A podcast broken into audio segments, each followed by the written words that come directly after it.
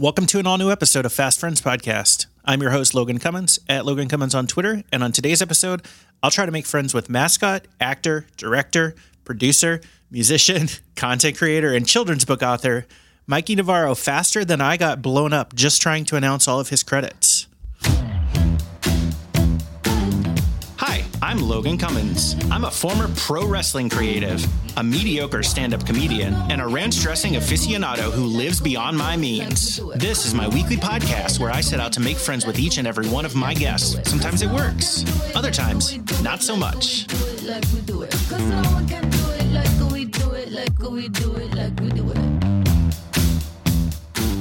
Mikey, Hi. welcome to the Fast Friends podcast.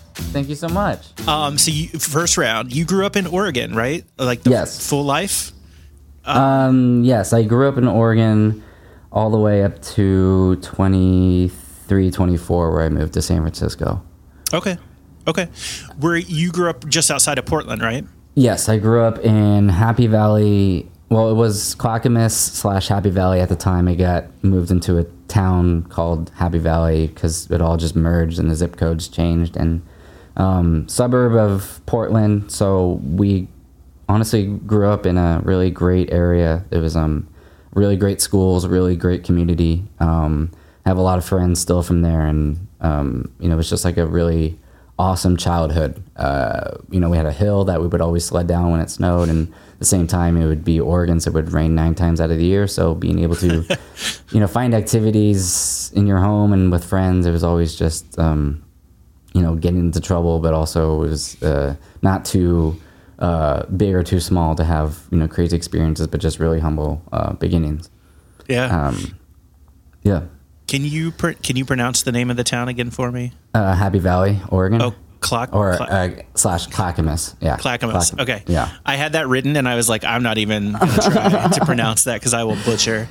Um, is that area like? I know in general, Portland has this sort of like keep Portland weird vibe. Does that area kind of like fall into that, being in the suburbs, or is it like?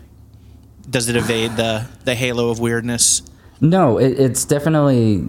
I mean, I think Oregonians are you just unique in a very great way, and I think that just being a suburb of Portland, obviously we were born into the prideness of being weird or being different, and you know, uh, at Clackamas High School, it was just a you know very eclectic group of people from you know different ranges and backgrounds of life.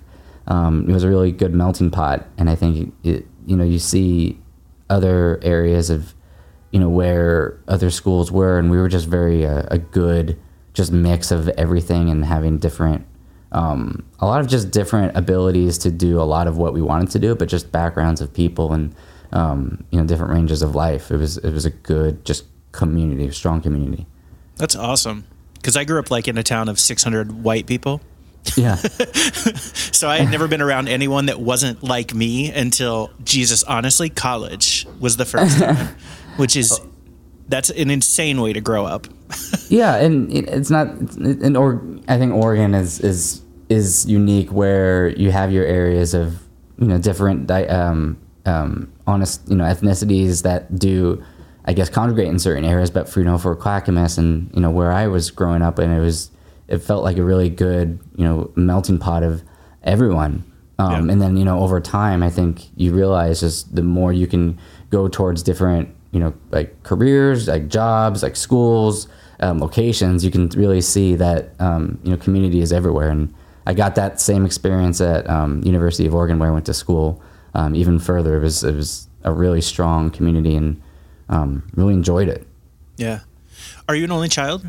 No, I'm I have a brother and a sister. I have an older brother and an older sister. Okay. So you're the youngest. Yes. Um, one of the pieces of, or one thing that I saw uh, when when uh, kind of snooping around was that uh, quote where you said that my dad has always told me to do what I love, that things will work themselves out, which is amazing advice, by the way, but Yeah. advice that you said you've taken to heart. Can you tell us a little bit about your dad and what you think made him have such a great perspective? My dad um, grew up in Los Angeles, having been put into the workforce early, and you know, wanting to get a college education. He really wanted to be uh, a lot bigger than what maybe he was provided. And not to say that he didn't have a bad childhood. Like my whole family is hardworking Mexicans and you know Japanese, and there was a lot of just we have to work to you know represent and have to be you know from the ground up like strong people, but also very hard workers because to get anywhere, especially with the 1950s, 60s, um, it was all establishment of like whatever we can get and create some you know generational just power behind what we do. And my dad was very much like a workhorse and worked you know his ass off just being um, at Safeway. He was a, he bagged groceries. Um, but from there, you know, he grew up, you know, to management and then moved over to, um, you know, loss prevention where he also doubled as a cop. So just being able to be a, you know, police officer and um, also work in Safeway for security and loss prevention. It was a mix of both worlds, getting a, you know, a, a, a white collar job or, you know, having a, an office job really was like the destination. And mm-hmm. I think that wasn't provided by his college education because he only um, went to junior college um, and he wanted to pursue history. He wanted to, I think he wanted to study history and be his historian in some museum, really. You said you didn't know what you wanted to do when you grew up. How old were you when you kind of figured out that? Because I know that in high school you you focused on music and the arts, but how old were you like when you figured out like this is where I'm gravitating towards? I, would say sophomore year of high school, um, freshman year, I think was just a shock, and I didn't, didn't understand like like the norm of what was. But honestly, it was like sophomore year where it clicked, and I had conversations conversations with my dad. And you know, just because we have to choose an area of focus, mm-hmm. we have to really kind of think about what's after college, and a lot of the curriculum was kind of based on, you know, somewhat of the after um, to start thinking about applying for college and such. And so, um, just that mindset and filling up my schedule already with music classes because I didn't want to do math and I didn't want to do like all uh, these other electives that I felt like I didn't really have a purpose to to for me to learn or I wanted to learn. I just really was so driven towards music and the arts, um, theater and entertainment. That's I wanted to focus and completely fill my schedule, and that's where um, I just I spent my time even before school and after school. I, I decided I wanted to be a musician. I wanted to be um, the best possible performer I can. Like my first gig was like with the uh, Portland Trailblazers. I uh, joined their drum line, their uh, Portland Trailblazers groove machine. Uh, I was bass player number five. I always chose the biggest instruments for some reason, but I had, you know, I was like that. I love sports. I love entertainment, it, it, and I wanted to just keep doing that and I felt like there can be a career seeing how I was being, you know, kind of mentored by some great musicians and great drummers that were making careers just off of drumming. Can I ask you a question about drumline? A very random question that's kind Go of ahead. off topic. No. Have you seen the movie, the motion picture Drumline? Oh, yes. Yeah. Yes. Is that a, that's not a positive review of it? no, it's a very it's a very positive review. I Okay. I, know, I know this uh, movie almost by heart. I'll watch it whenever it's on. I I know all the cadences pretty well, just Yeah. as a drummer, and um, I've always uh, admired that movie. There's a song that's on the soundtrack that is what I would call in our house we would call an unconventional banger. Okay. Um, it was it's "Blow Me Up with Your Love" by J.C. Chasez from NSYNC. I don't know if you know it. uh, it is. It's honestly one of my favorite like terrible pop songs like of all time. So I had to ask if if you I knew it to- and if you had seen that. Is it just on the CD or is it in the movie? Uh, I know it's on the CD for sure because I I had the CD because this was before like you could buy singles on iTunes and stuff. I think, uh, but like after Napster would sue you for downloading them, so somewhere in between there. Uh, so yeah, Okay. I, I had the actual CD for it. It's it's actually got a pretty good sound. I was in marching band too. Like not I wasn't Okay. good, but I was in band. Uh, so there were a lot of songs in there that I that I thought were good. But yeah, I, I probably still own the CD somewhere. Outside of Drumline, what else did you like throw yourself into there in high school? Um, I did the school musicals.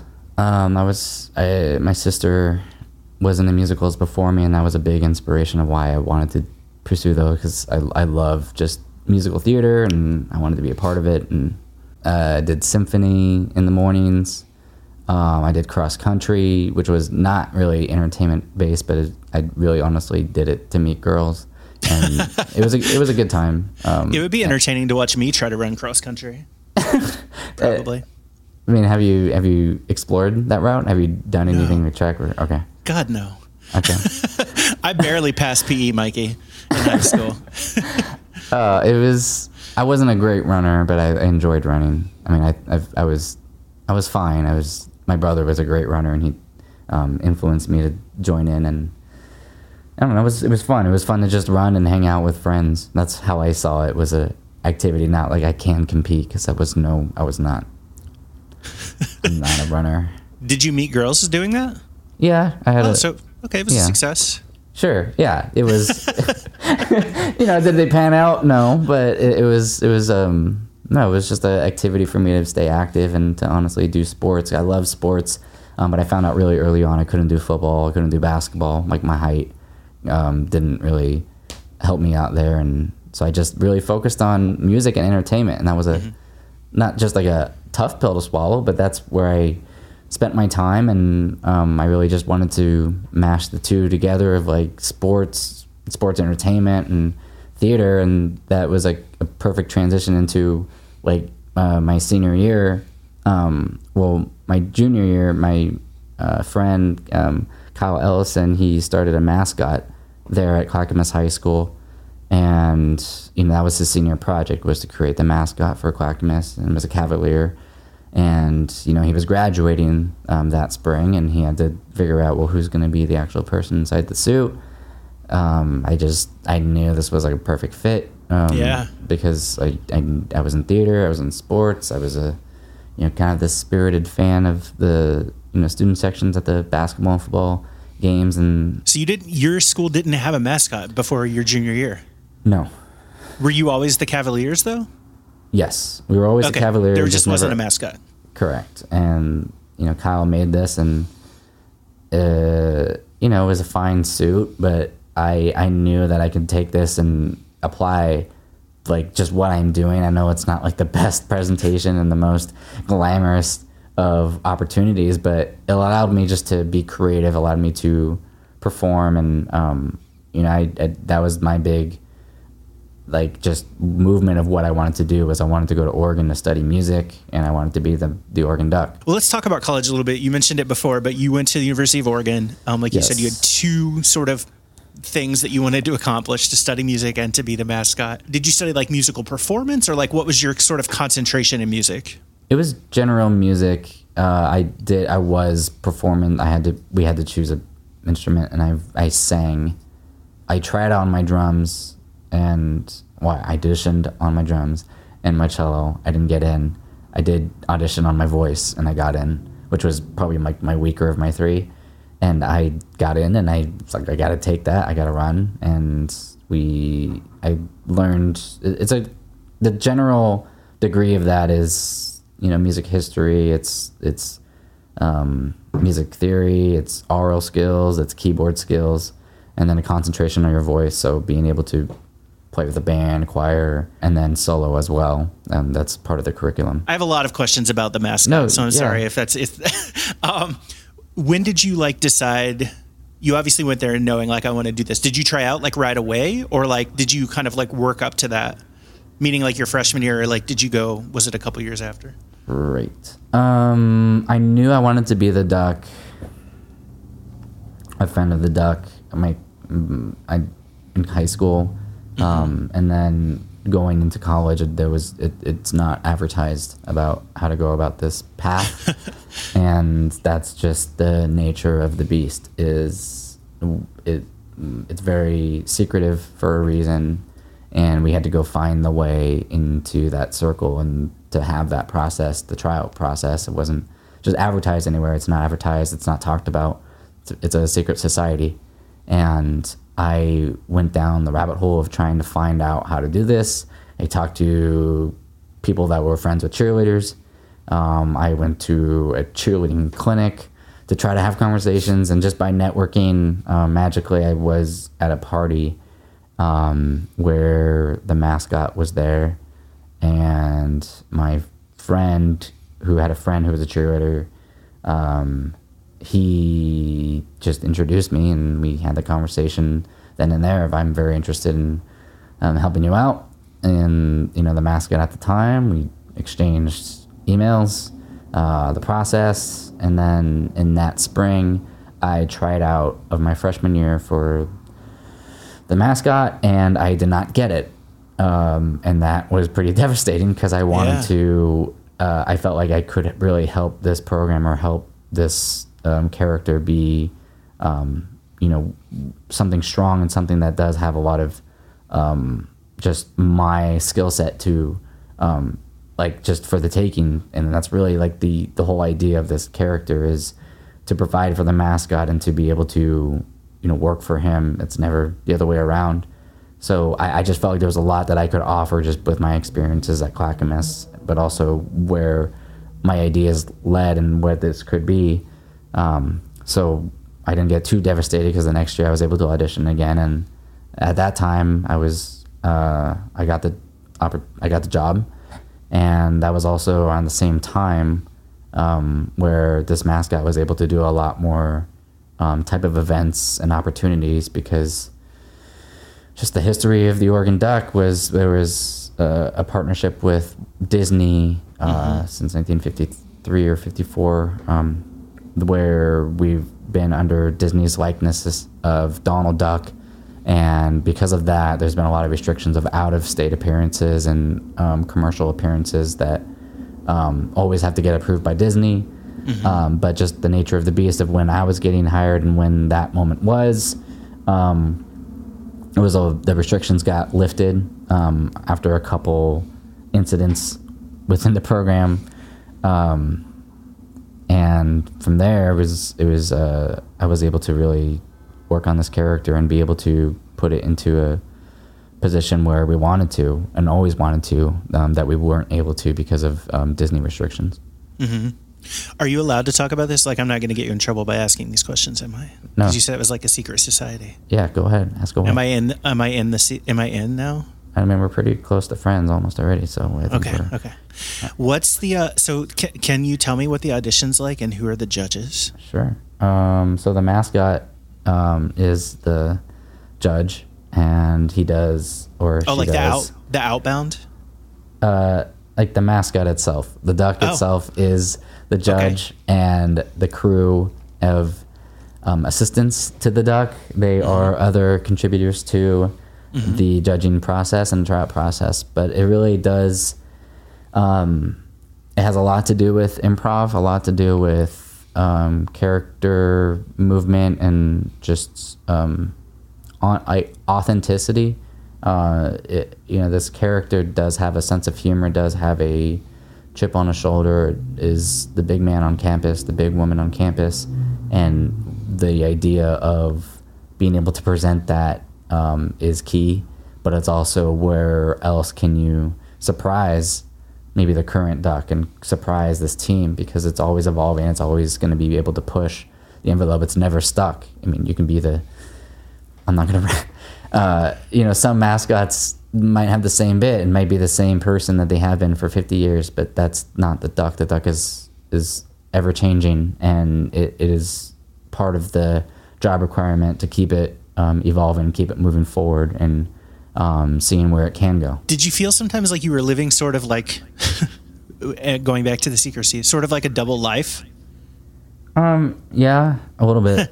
um, I mean, that's really we had to keep it a hush of who the duck was, and you know maybe the the the people that were friends of the duck. It's it's it it's it was very very a close tight knit secret, but people knew.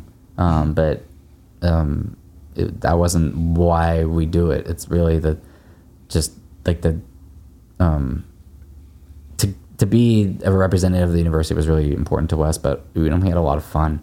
We had a lot of fun doing this, and um, sorry if I didn't elaborate on just like the process, but you know the the tryout is really it's it's you improvise. You you go around. You get to walk around campus. You have to interact with people, and that's really what it's all about. I mean, you can be big. You can be big on stage.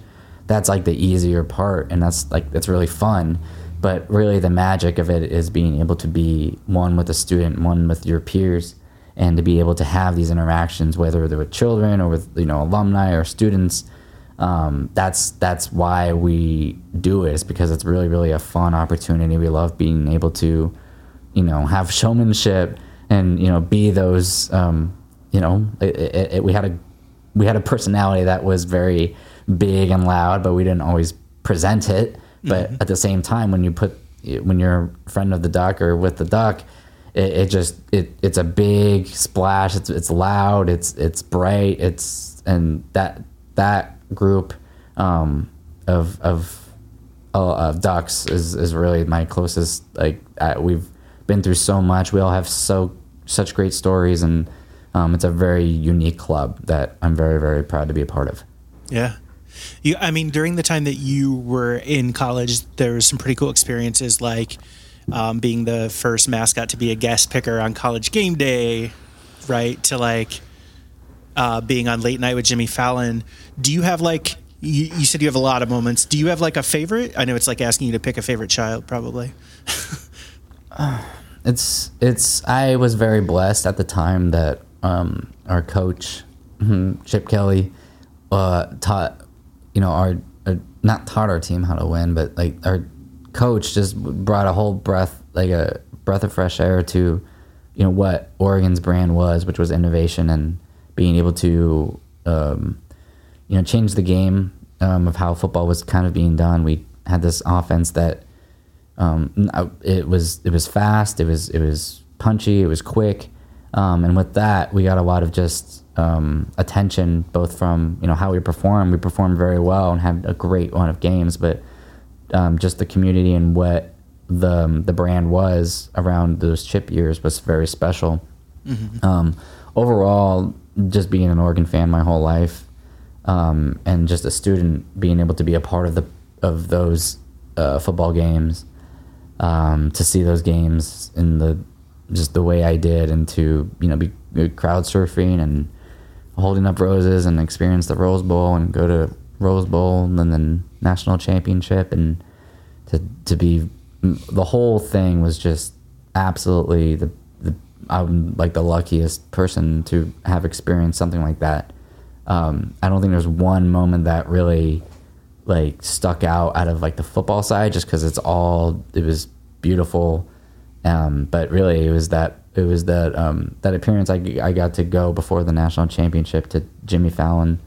Um, he they did a, um, a power ballad. They they picked whether Auburn or Oregon was going to get you know a power ballad written for them. Everyone, every school has a fight song. No one has a power ballad. Mm-hmm. So they chose Oregon, and so we got to shoot a music video together. Um, and that was a really cool moment because that was just right, right before we was going to go to a national championship, like my senior year. It was just like a, it felt like a dream, but being able to go, um, you know, to that studio, I think it was six, eight. Uh, it was a couple floors down from SNL. I've always been a big mm-hmm. Saturday Night Live fan. I've always watched, um, you know, Jimmy on you know late when seventh and eighth grade when he was on, and then to be able to be on a show was incredible. And um, you know, he took the time to talk to me as a as a student, just wanting to explore this route even further.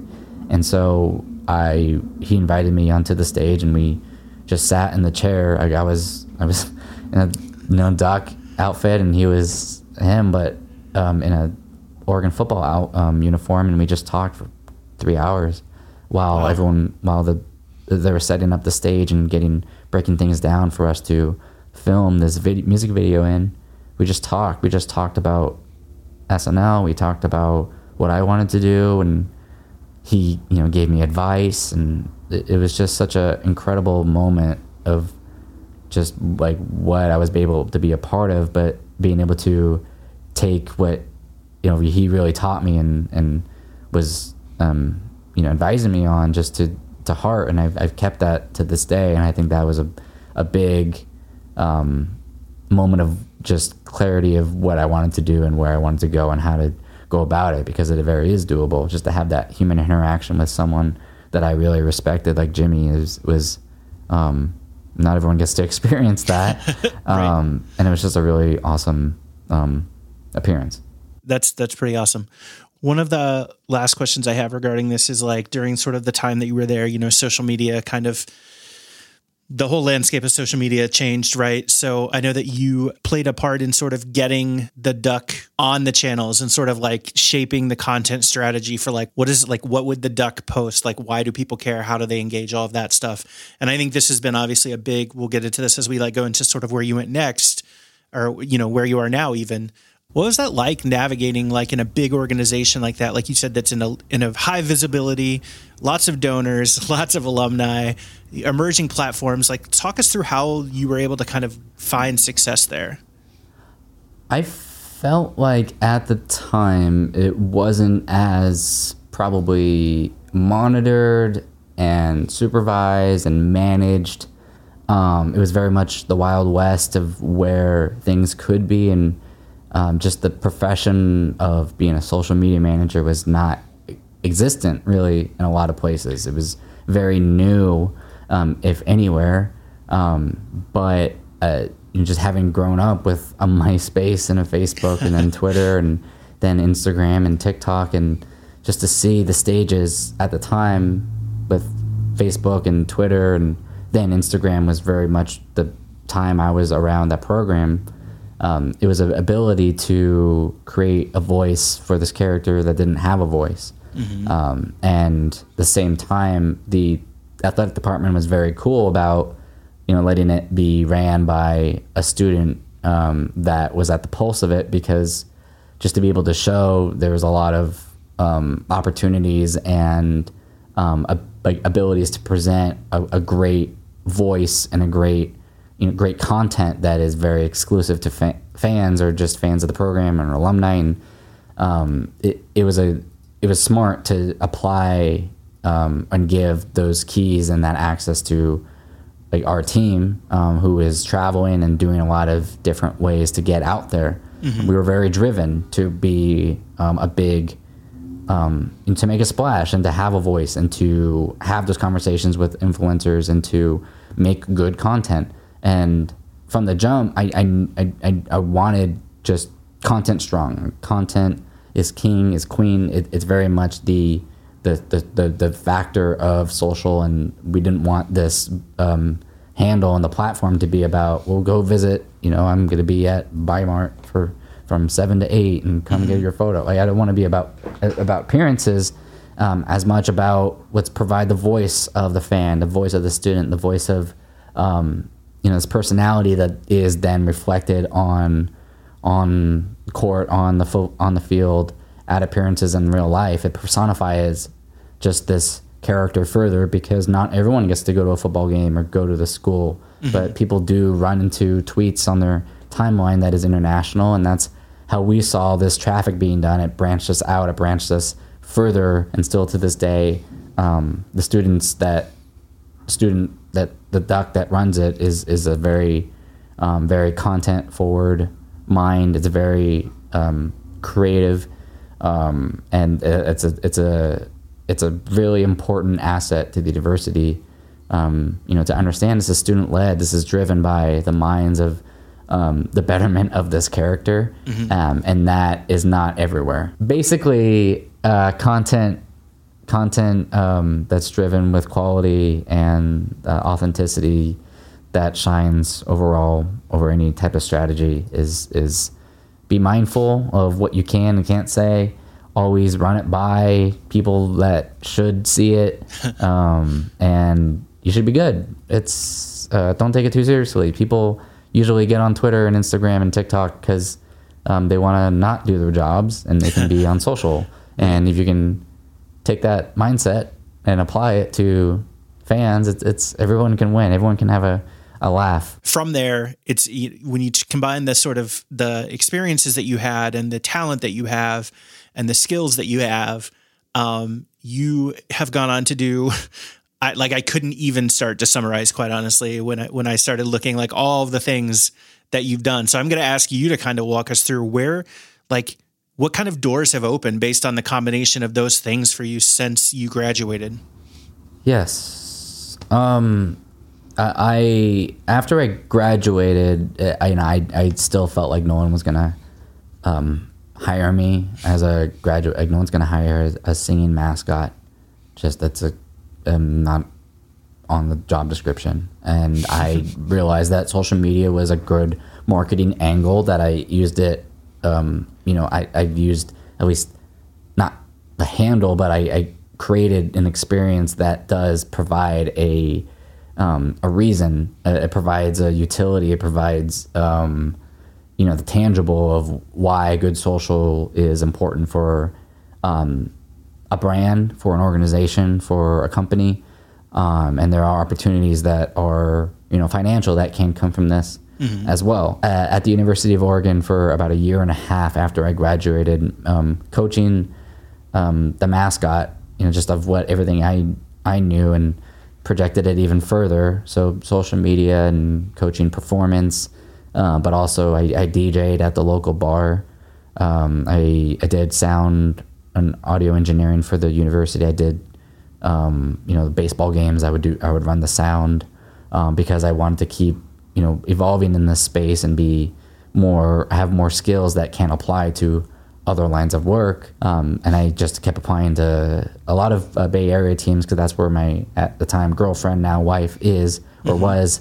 Um, I wanted to work for the Warriors, the Giants, um, 49ers, and I got um, you know a call back to do uh, kind of a hype team member for the Giants, the Orange and Black Attack, as they called it. Um, we would throw uh, Cracker Jacks in fifth inning, and you would be on the camera, and so that was my first job in the city was the San Francisco Giants. Um, but I, I, knew I could help more. There was there was a mascot there, Lou Seal um, who I you know wanted to really help out with. It just made a lot of sense. I've been in this world. Let me help you out.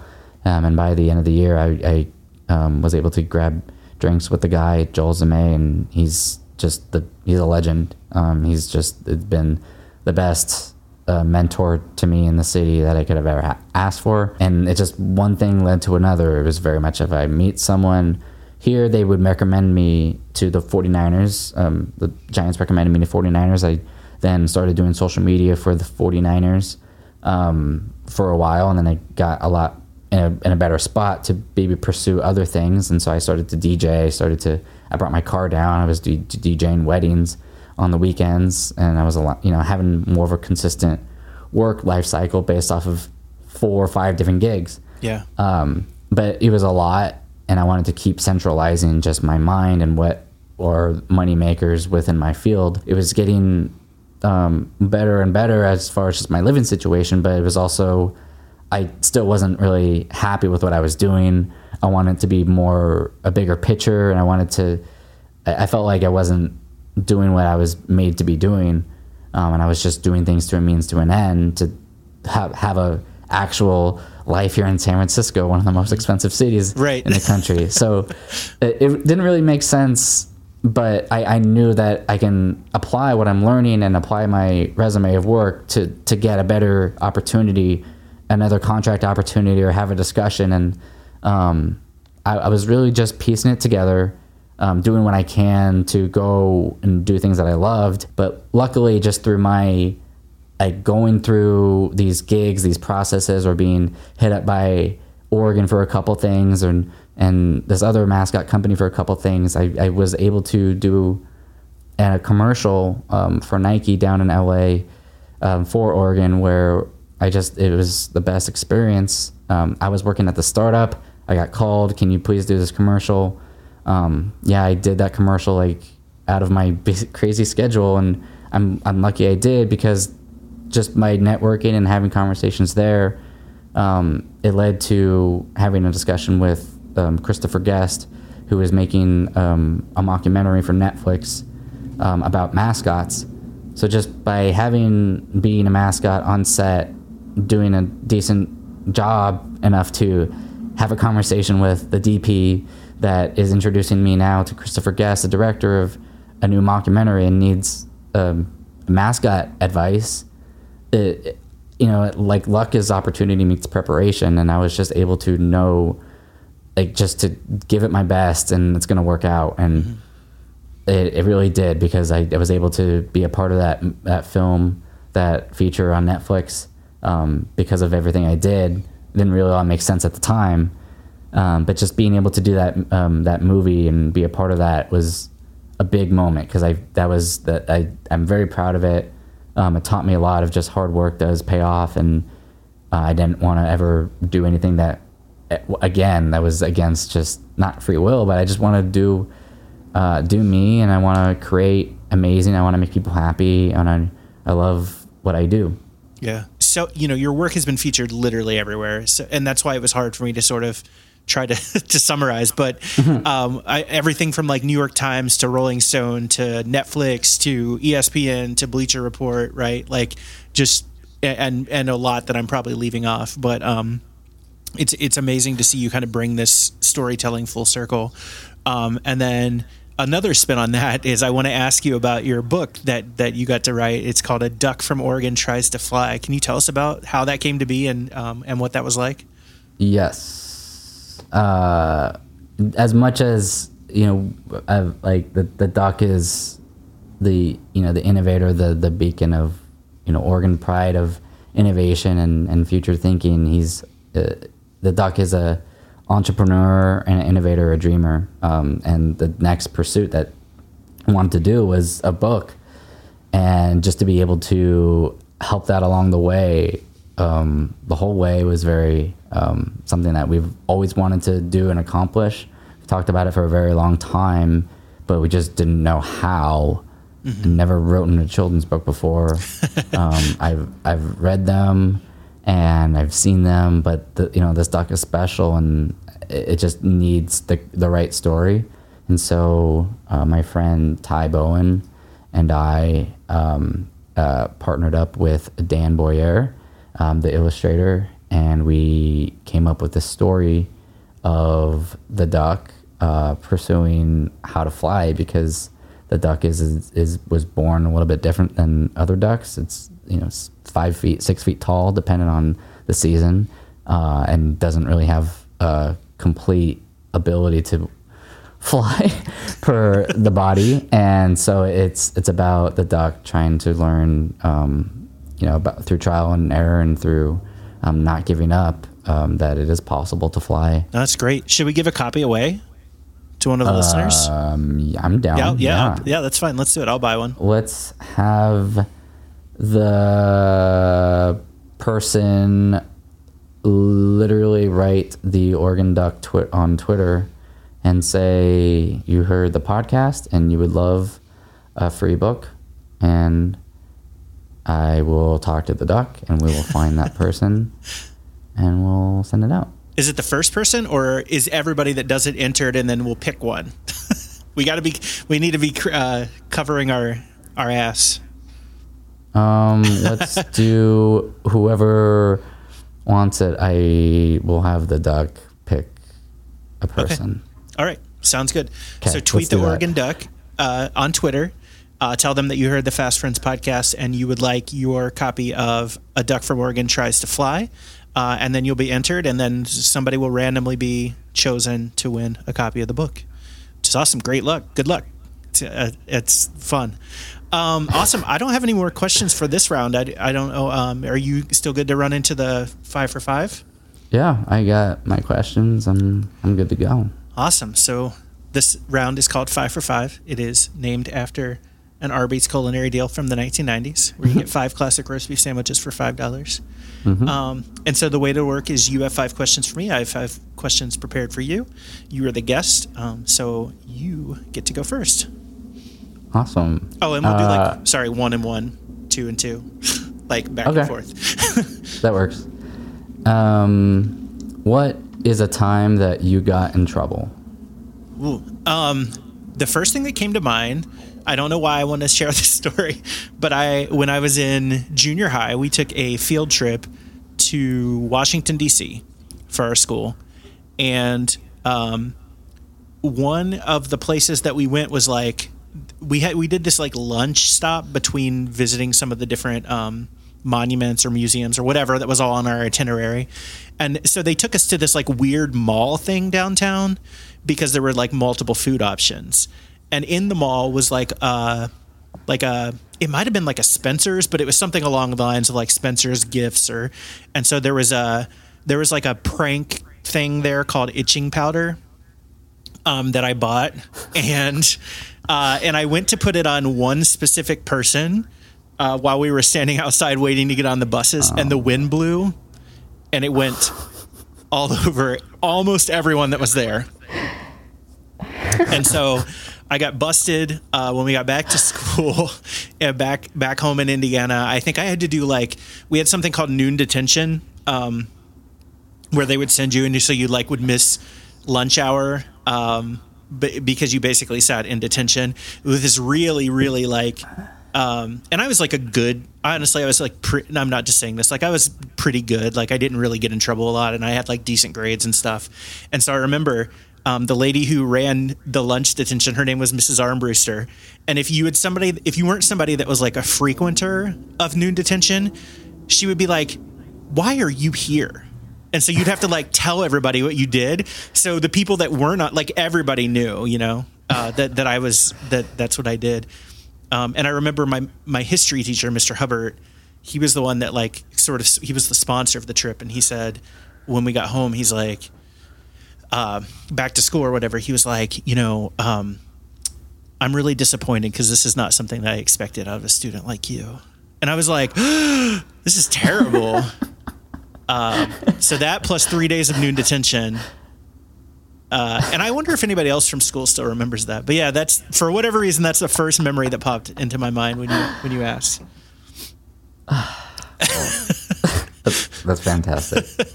It's a you know it's a dumb memory that I because like I said I really didn't get in trouble a lot, so it, it stuck with. And my parents were like livid. Um, so I would do it again though. Uh, that's that's so- that's just the fact that it's itching powder. Like Yeah. I've I've not heard many people interact with itching powder before, but the fact that you had it and it got on the mass is hilarious to me. Yeah, I, I would. Uh, yeah, yeah. I, you know, it was definitely targeted, and then the wind thwarted my efforts. my first question for you is, I guess, could be in a similar vein. Um, y- what is the biggest scandal to rock your hometown? So you're li- like, not Portland, but like, am I saying it? Clackamas? Did I say that? right? Clackamas? Damn it, Clackamas. Clackamas. What's, What's the biggest, scandal? to ever rock Clackamas slash what was the something hill? oh, Happy Valley. Happy Valley. Well, Jesus, I'm like striking out left and right. oh no, you're good. Scandal. You don't have scandals there? I mean, we do.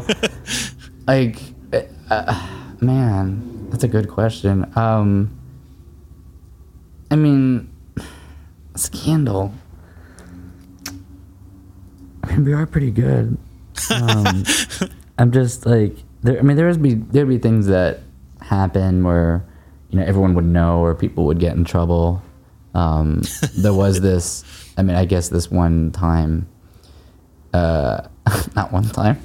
Uh, before football games on a Friday night, uh, we would tailgate uh, in the Clackamas High School parking lot and like by the stadium entrance. So um, we would bring a barbecue, we would have a spread, and we'd have people come through. So we would get like a, a good corner of um, parking spots. And over time, you know, we would be eating into our summer job funds, just paying for hot dogs, or you know, we thought we were fancy with like shrimp, like buttered shrimp, and it was just like a ragtag operation tailgating, but it was in good spirit, and we'd all tailgate before the game. Um, but we try to come up with a way to, you know, fund ourselves and our um, what we're doing. So we would park um, several like cars and get like uh, parking cones from local construction sites, set them up, and we would sell these parking spots to people that would frequent like the game right before the the game. Um, you know, twenty bucks, ten bucks a piece, and everyone happy. Everyone was like, just yeah, that's a great operation. It Makes a lot of sense because there's no parking over here, and we have prime access and funds the tailgate that uh, teachers are coming through, and everyone's having a good time. Uh, but then I one game I went to go in to be the mascot, um, and so they were still tailgating. But then our um, our principal came through and was not happy because one of the people that asked for a parking spot uh, was the opposing team's principal. and he was mad that he had to pay for a parking spot. So then my buddy Kevin Wong and Jeff Hamilton, they both got like they all had to go to the principal's office then and there before the game, and they oh, had shit. to like sit him down and say, "This is illegal. You're selling school property." Uh, but at the same time, I was a part of that whole operation too, and like that night was crazy because everyone was on the phone of like, "Oh shit! Like, is Mikey you know part of this?" and I was like scared because I'm gonna get suspended. They were talking about a long suspension for all this because it was illegal, and so that next Monday, um, you know, uh, Jeff had to stay home uh, for suspension. Kevin was like, Kevin Wong was like 4.0. There's no way he could get in trouble for this. Mm-hmm. We're just being entrepreneurs and helping the cause.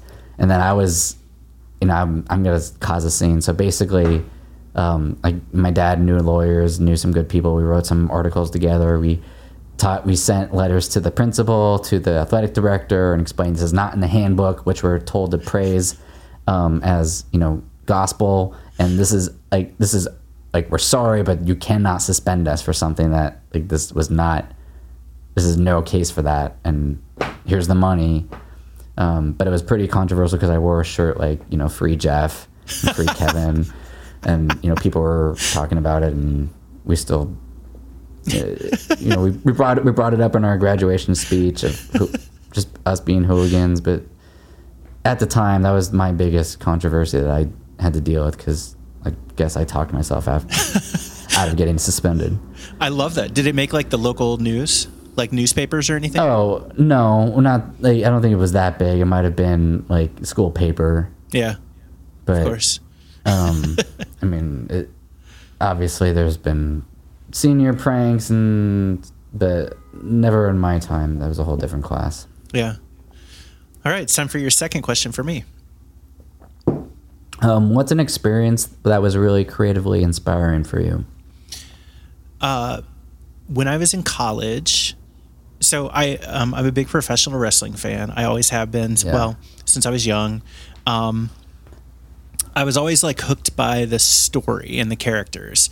And so when I was old enough to realize that there were like people that wrote the stories, um, that's what I wanted to do.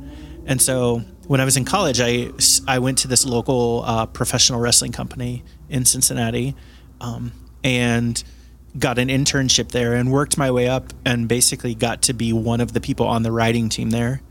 Um, and it was the, it was the best. It was the best. it was the best experience um, of of even still. I mean, I love my job now too, but um, like cre- it's it's not. It's a different creative muscle, right? Um, I work in like in corporate America, and uh, but do, getting to do that and then get to I got to like eventually be the only person writing storylines for a while. Um, it was an experience I will never forget. It was um, exhausting. It was thrilling. It was, I mean, it was so many things. And, uh, and one of my favorite uh, things that have come out of that is that um, there's a wrestler who's on uh, All Elite Wrestling named Jon Moxley. And um, Jon Moxley came to our school because it was a training center. Um, that was our. That's how the money was made. Was like training people to be new wrestlers. And so when Jon Moxley came through, um, and he had his first match, um, I had I came helped come up with his name and and his first character. Um, mm-hmm. And so Jon Moxley was the name that he was given on that show, and he's still Jon Moxley today. Uh, if you read his book, he does not remember me um, oh. and does not give me credit for it, which is fine. um, but it was it was absolutely you know that was like it was just uh, that's what I wanted to do forever, and I was like sitting you know at age twenty one doing that until I was like probably yeah 25. I got to do that, and it was we had TV that aired regionally in Ohio, um, in like four different markets. We got to do touring shows. I mean, it was like I can't, you know, and I was. Let me just say this on record, not qualified for that. Like I wish I could go do it now, knowing like much more that I know now. You know, I'm a 21 year old kid who's in school for writing. Like, of course, I think I know fucking everything, but I didn't yeah. know hardly anything. And um, but it was it was a blast. Yeah, it was it was so much fun. Mm, that sounds fun. Yeah. If I ever see Jon Moxley, I'm going to remind him that I actually did that, not Cody Hawk.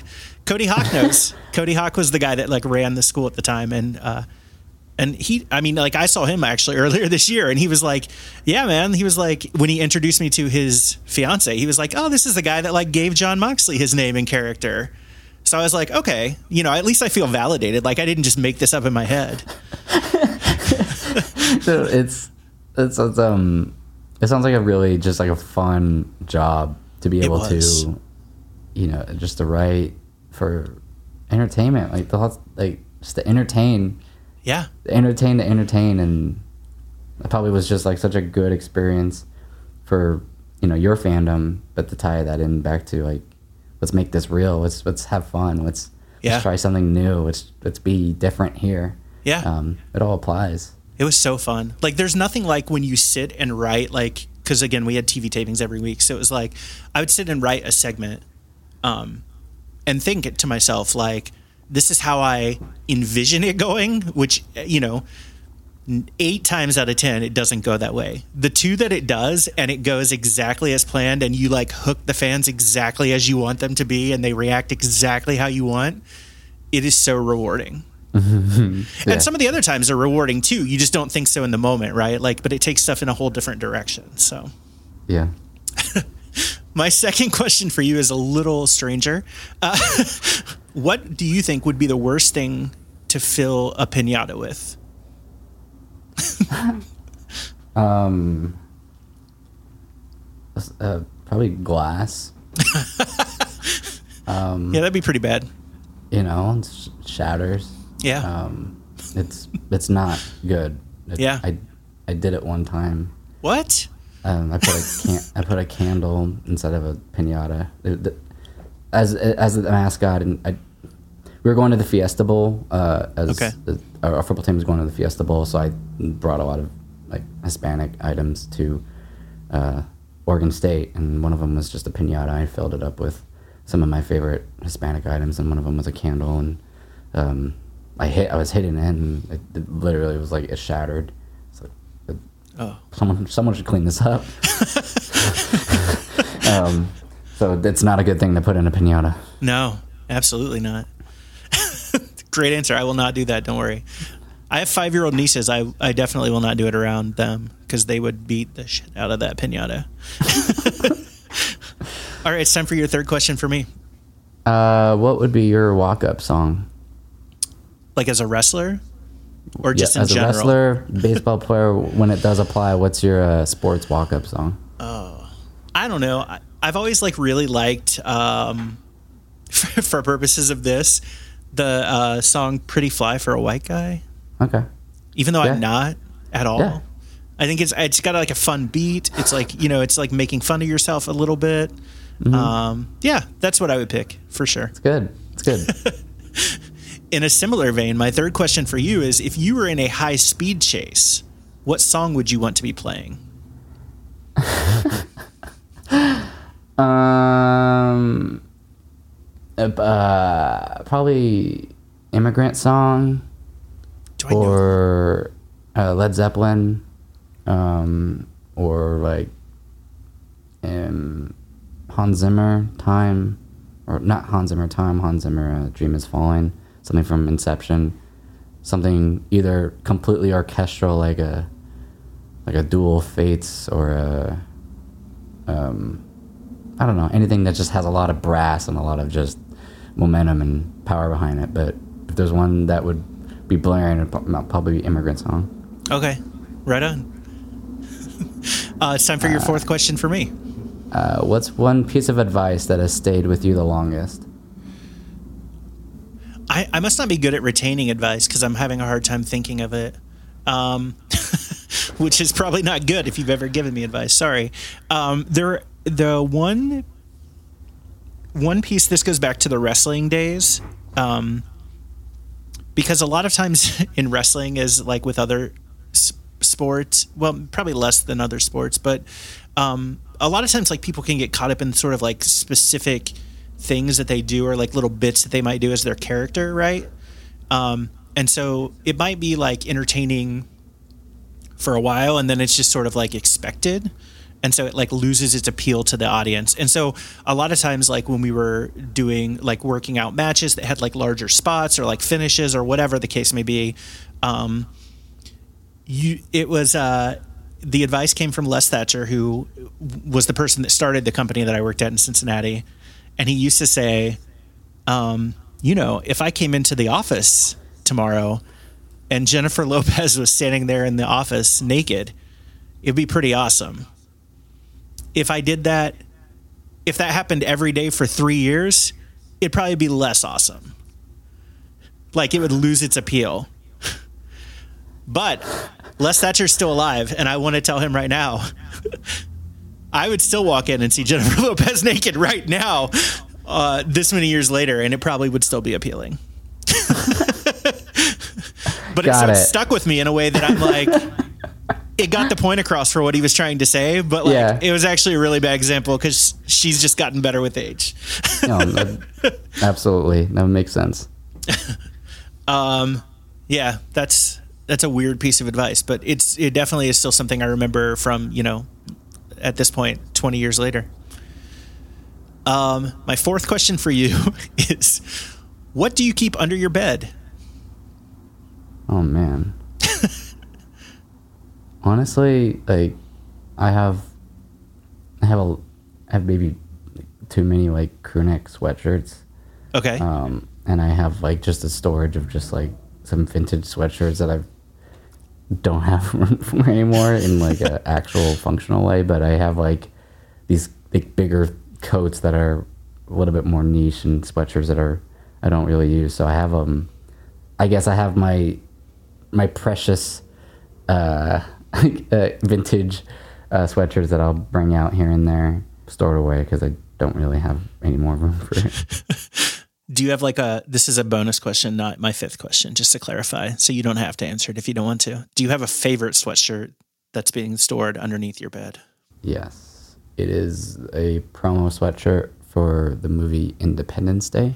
Okay, Um, it is from 1995. wow. and it is my favorite crew neck. It's a beautiful 90s movie, one of my favorite movies. Uh, but I, I don't know, I really like movie promo, um, just sweatshirts in general. I think they're unique, but I also just love movies and how all the promo stuff came out back in the day. Yeah. Um, so I have even just like shirts. I have Independence Day shirts that I have like long sleeves and I don't know, I really like them. The movie clothes. That's awesome. That's a very, Yeah. very cool thing to have. Um, sweet. It's time for your fifth and final question for me in this round. Uh, what is your gas station snack haul? Oh, that is a great question, and it varies a lot. Um, it's always a um, the biggest size drink that they have for sure, like fountain drink. I call them bedwetters because I have to pee so frequently when I drink them. But usually, like at least a 44 ounce, if not bigger, and it's Diet Mountain Dew. Bonus points if it's the crushed like nugget ice. Um, from a snack perspective, um, for some reason on road trips, I really enjoy corn nuts. Okay. Um, I think it's just one of those things like I never think about unless I'm like at a gas station randomly. Um, even though they sell them everywhere, but I would go corn nuts. Um, and I actually just I like the ranch ones the best because uh, I'm very Midwestern. um, but I would uh, eat the plain ones as well, and I think they have a nacho cheese, but I will not eat the barbecue at all. okay. Yum. Um, I know, very random. uh, my fifth and final question for you in this round is: What is your favorite hobby that you like to do alone? I love making mashups. I love Okay. making I love making remixes and like ever since in like college I've had memories of, you know, doing summer jobs, after my summer job, go home, I'm gonna pour myself a you know, nice whiskey and coke and I'll sit there with my headphones and I'll make a mashup of different things that don't make sense and don't go together. Um, and I just like that process of being in my head, being able to edit, being able to completely obsess over something I'm trying to get done. And that was really like the only canvas I had maybe outside of like I don't know even like Legos. Just, you know, I think Legos is a great tool and it was a great toy for at least being for me to be able to completely be zen, zone out and create and write, and being able to in college and to now um, evolve that process from making remixes and mashups to you know, actually producing original music. I really just love like the DJ side of being able to work off of other people's music and things that don't necessarily go together to make something that does make sense and does go together and does amplify a mood and a and a feeling um, within music. Um, not to say I don't mind producing Yeah. uh, my own stuff, and that just it, it comes once in a while, and I have to have that like muse a little bit. But I I know I can always sit down with an acapella and make something unique. That's very cool. Do you share the result of that usually? I I I, sh- I should shouldn't I as a musician, Yeah. but I don't, and I leave it on my computer. But I do have a SoundCloud, and I've done published you know my work that I'm that I have done. I have I have like 15 songs on my computer right now. I haven't pushed out that I'm waiting to have a time and a, and a moment where I can focus and and just block out and write. But I'm gonna, I promise, I'm gonna be putting out music soon and publishing remixes and trying to go after being um, somewhat of a DJ again because I really miss the process of being in front of people and and performing in that way. But I also love writing very unique music from maybe other people's um, references of you know the originals to make something completely new and fresh. Yeah. No, that's very cool. Very cool. Um, awesome. Those are the. That's the fast. uh, I'm sorry. that's the uh, five for five round. If you're okay, we'll move on to the uh, fortune teller round. Fast Yeah. fortune teller. Yeah, that works. Sweet. Okay. So this is uh, based off of a fa- uh, the fortune tellers that uh, I made in elementary school and still now today. Um, and so what I'll do is I'll use the fortune teller to reveal an activity that will then uh, be the final activity of the uh, podcast. And I will ask you a series of questions to get to revealing that activity. Okay. So the first one is um, you and I are on a road trip, and I would like for you to start a boy band playlist. Um, would you pick a song from Backstreet Boys, One Direction, NSYNC, or 98 Degrees? NSYNC. In sync. All right. Uh, to kind of build off of your, your question for me, we stop at a gas station and uh, we pick up snacks. Do you pick, of these four, do you pick Sour Patch Kids, Milk Duds, Corn Nuts, or Cheez Its? Mm, Sour Patch Kids. Okay. and we stop at an exit and go to a drive through to grab dinner. Um, would you pick McDonald's, Burger King, Arby's, or Wendy's? Uh, McDonald's. McDonald's. Do you have a go to order at McDonald's? And, and McNuggets. Good choice. Sauce. Um, sweet and sour, or Oh. sometimes honey. Yeah. Honey is, uh, people are sleeping on honey as a dipping sauce for their nuggets. Oh my goodness, I've been some of my favorites. And it just depends, but Yeah. It's so good though. Um, underneath McDonald's is the game Never Have I Ever. And so Oh. what I will do is I will pull. Um, there's these are literally at random from this deck of cards from this game okay. called Never Have I Ever. and I'll just ask you a few. Uh, if it's something that you have done, uh, Okay. you know, take a drink. If not, you can say no, I've never done that. okay. Um, I literally have no idea what's behind this. All I will right. tell you they can be really messed up, just so you know. Right. So the first is never have I ever smoked weed with a cop. Uh, uh, when was is it a current cop police officer? It doesn't say. Then no. Then no. Okay. Wait, let's. No, You have not. not no. Okay. I don't think so. I don't You're think safe. so. You're safe. Okay. Um, left a restaurant without paying the tab. I don't know how this one came up again. It was, was on a previous one. Left a restaurant without paying the tab. I have done that, so I'm going to drink. I um. I don't think I have either. I've been. I've, Uh, no. I'm not proud of it, but it has happened. I, I used to I used to work like, in somewhat food, so I've always felt like I've had to pay. Yeah, I went back the next day and tried to pay my bill. There's that guilt coming back. Yeah, No. it was um the person that was working there talked us into it because what he he had this scam going where he would basically like it was me and my brothers like went to this restaurant and he was a server and we went to school with him so I knew him right? And he was like hey if you just give me $20 which was cheaper than the bill like I'll just take it as a tip and like you can walk out on the bill. And like so he was like benefit I know I know it was so dumb. I was like a sophomore in high school maybe um yeah, like I said, I went back the next day and tried to pay it, and they were like, "What are you talking about?" um, never have I ever chose not to invest in something that would have made me a fortune. I've never done that. I've never had enough money to invest in anything. I uh, I've gone after just a couple different, I guess, things, and I you know I don't put anything too much in. I always just like test the test the water, but um, I would say I uh, the biggest thing that I hate is just like regret and not going after something or not seeing something through or not knowing um, what it could have been. Uh, you know, it bites me in the ass a lot sometimes, but same time, it's not to a point of where I think it could um, you know, not hurt me. I, I just want to be able to try it, and if it's if it works well, then keep going. But I, I hate not knowing if it can pan out or something doesn't pan out. Um, Yep. So just I don't know, increase the number of swings, and just don't look at uh those strikeouts as a as a big deal. never have I ever woken up to the DVD title screen music blaring on repeat. Oh, I mean, Oh, I have done that. Yeah, I've done that. I'll drink to that because I've done it. I've done that plenty.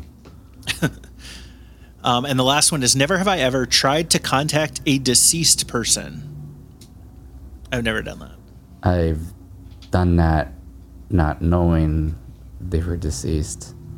Um, Oh, um, and, and it's I'm not it's not funny, but they've been deceased for a while. It was an artist, and I wanted to work with this artist, and it was just Got it. and I didn't know that they've passed on, and it was an email that I got back from the company saying, well, unfortunately, he has passed on and will not be able to help out on this project.